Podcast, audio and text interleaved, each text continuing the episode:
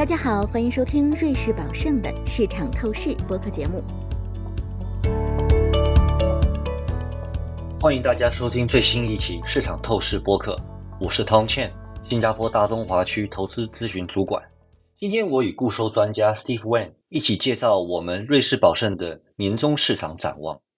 我们的年终市场展望涵盖了我们对当前市场的看法。宏观上，我们会谈谈通胀和经济；资产类别上，我们会谈谈股票、固定收益、货币和大宗商品。今天要讨论的内容很多，让我们开始吧。我先来总结一下，二零二三年至今为止发生了什么。我们在年初时候预计经济成长和通胀都会大幅放缓，我们的方向是没错。但无论是经济成长或是通胀，下降幅度小于我们来的预测。通货膨胀中的通货是流通中的货币的别称，与膨胀组合起来就是流通中的货币变多了的意思。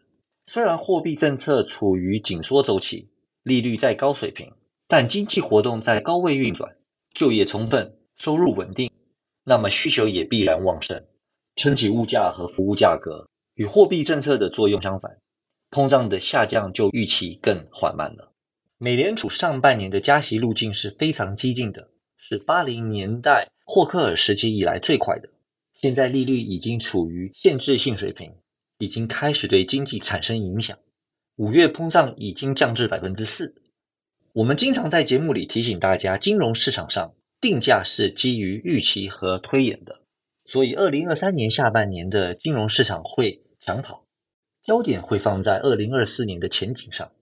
接下来，请我问 Steve，这是否意味着美国有可能进入衰退？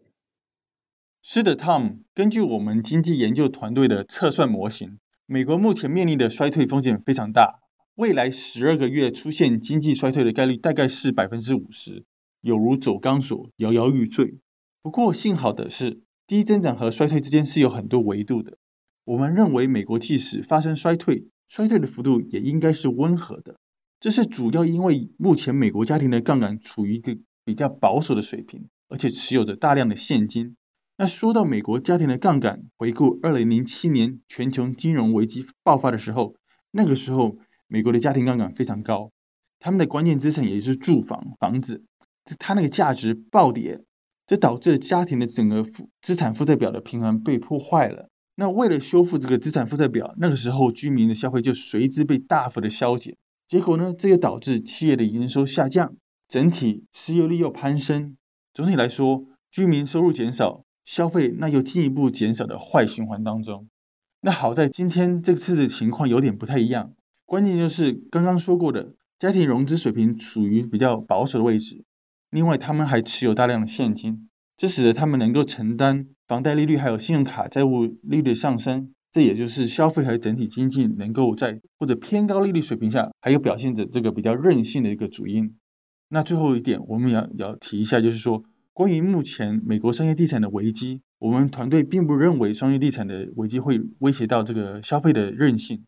我们认为现在在美国的经营资产表表现的比较稳健，还有这个就业市场的良好，一切皆都说明着经济收缩可能不会出现，或者只是温和的收缩。另外，我们放眼望去，全球来看，中国的经济正在复苏当中。虽然这个复苏的步伐比较缓慢，但是美国、中国还有欧洲之间互相的这个经济的周期的错位，也有助降低与这个全球同步衰退的风险。哈，好了，那我们刚才讨论过这个通胀还有经济的前景，我们接下来先看一下货币市场的走势，尤其是美元。那我们团队一直在预测美元将在二零二三年走弱。那市场上也出现了比较多关于去美元化的声音，我们并不认同这种声音，因为现在目前的情况更像是货币市场进入一个多元化的时代。那 Tom，你可不可以帮我们解释一下这是什么意思呢？去美化其实就是指美元作为世界储备货币地位的长期衰弱，这是一个很大的话题，也是一个很长的周期。上一次美国接替英镑成为世界储备货币用了一百多年。但在我们看来，目前的情况不是这样。去美元化的声音从上世纪七十年代以来就没有停止过。我们经历了过很多次对美元的信心危机，特别是提款权 （SDR）、日币、欧元、人民币都在提高他们的储备货币的份额上做出很多的努力。但实际上，美元在央行货币储备的占比例从二十年前的百分之六十五左右，小幅下降到二零二二年第四季度的百分之六十以下。这种小幅的下降，更像是一种储备货币的多元化，而不是去美化。世界上一些的央行，尤其是新兴市场央行，创纪录的购买黄金，也属于这种情况。哦，好的，Tom。那么美元的跌势结束了吗？还是会继续走弱？我们认为哪些货币会因此而受惠呢？与我们的预期跌幅相比，美元已经跌了三分之二，这意味着美元的下行空间已经有限。我们看好瑞士法郎和日元，随着美国经济降温，市场风险偏好将会降低，瑞士法郎应会走强。同时，还有日本央行将来可能的政策转向，也会在中期内支撑日元。另外，新兴市场货币也将受益，这主要得益于他们的高利息优势。美国的部分资金可能回流到新兴市场。接下来，我们来逐个看资产类别。Steve，你哪些投资机会向投资者推荐？Tom，目前环境之下，还是应该关注于优质的资产，所以我们建议。保持对优质防御股的偏好，保持充分投资。虽然现在哈现金的收益是不错的，可以当做底仓品种持有，但是现金毕竟不适合长线投资的布局哈。二零二三年初，随着经济衰退担忧的减弱，那前期售出的周期股就反弹，带动了股市大幅的飙升。但是银行业出现了危机，触动了这个投资者对于零八年金融危机的这种恐惧的神经。那市场又重新的拥抱了这个防御股哈。银行在二零零八年面临的是个偿付的问题，偿付能力的问题。当时的问题是银行资产负债表上的 CDO 证券化资产被了减值，而这一次美国地区性银行面临的是流动性挤兑的问题。监管机构在防止银行挤兑方面已经有了丰富的经验，还有应对的机制。政府和央行迅速通过提供流动性和存款担保来防止风险的外溢，比如说 FDIC 它兜底了这个 SVB 的所有的存款，并且设立了 BTFP 全额回购抵押品等等的一些机制哈，这边不用多说，但是基本上跟上一次的确是不一样。尽管我们看到银行业的信心为最终得到的控制，但是我们不能忽视下半年信贷环境进一步收紧啊，尤其是在美国。意味着周期股仍然没有特别的吸引力，所以我们会保持对于这个优质的防御股的偏好哈。我们寻找了各个板块中具有防御性比较好的行业龙头企业来客户分享。另外，我们还希望在有吸引的估值水平上买入一些比较优质的成长股啊，譬如说信息科技、信息技术还有通信板块这一类的股票。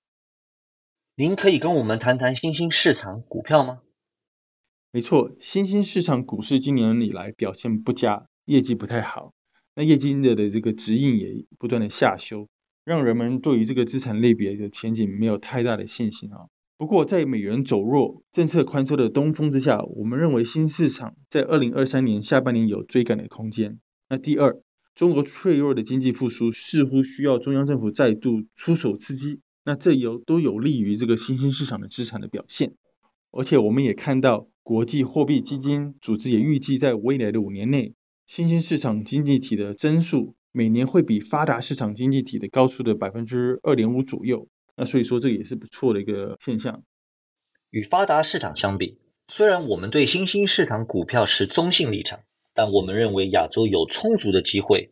考虑到东南亚股票的防御性、GDP 成长和美股盈利成长，以及资产负债表相对稳健。我们给予增持评级，我们也维持对印度的增持评级，因为印度良好的经济政策和人口红利将支撑印度长期结构性成长。至于中国呢？中国重启大门之后的这个积极情绪慢慢退出，而四月的经济放缓之后呢，我们也看到中国经济在五月份继续走弱，他们房地产还有工业部门迅速失去动力，服务行业虽然是比较亮点，但是也有放缓的迹象。那所以说，现在只有这个政策支持才能改变这个总体的形态。所以说，我们现在采取一个比较中性的评级，而且建议大家用这个精挑细选的方式去选股吧。还是关于亚洲，我们之前提到，日元今年将受益于美国走软，日本股市也出现了某种程度的复苏。Steve，对此我们如何看？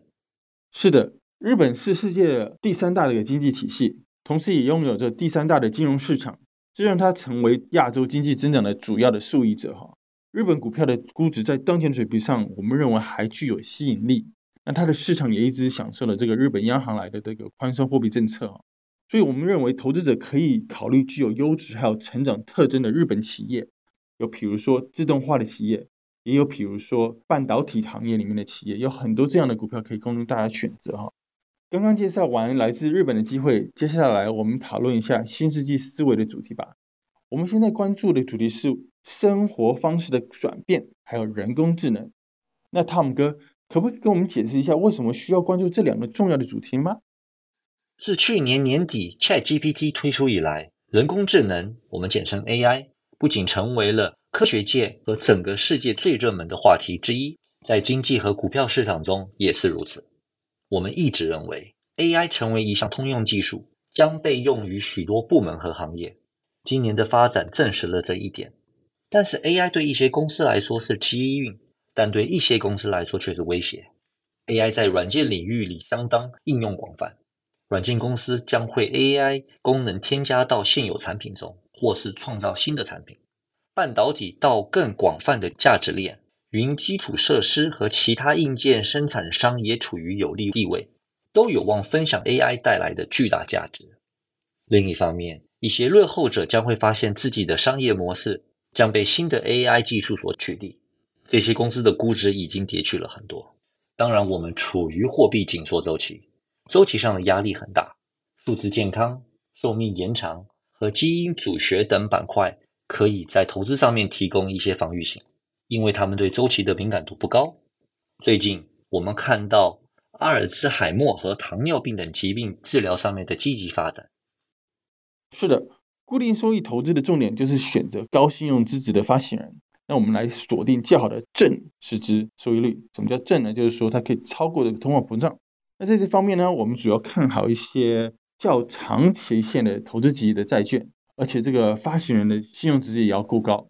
但随着加息的周期接近了尾声哈，我们发现再投资的这个风险也越来越靠近了。所以说买入较长天期的债券可以降低再投资的风险，那避免那个过。那个短的一些债券呢，过早的一个到期之后，获得这个资金回笼的资金呢，难以实现同等的回报。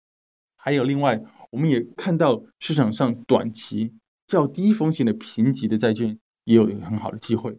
那我们这边说的是三个 B 级的债券，所以说仍然是投资级级别哈。